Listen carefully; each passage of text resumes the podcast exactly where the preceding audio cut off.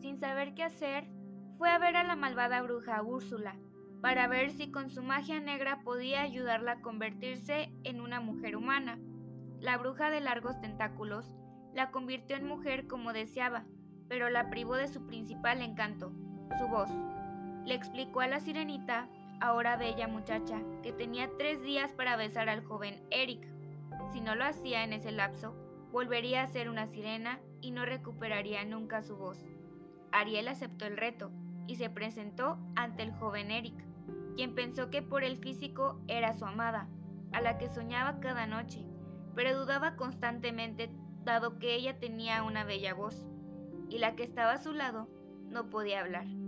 Durante tres días fueron varios los momentos en que la pareja pudo haberse besado, pero Úrsula impidió que esto ocurriese. En su malévola mente tenía un plan y era apoderarse para siempre de la voz de la sirenita, con lo que adoptaría su forma y ella sería quien se casase con el príncipe.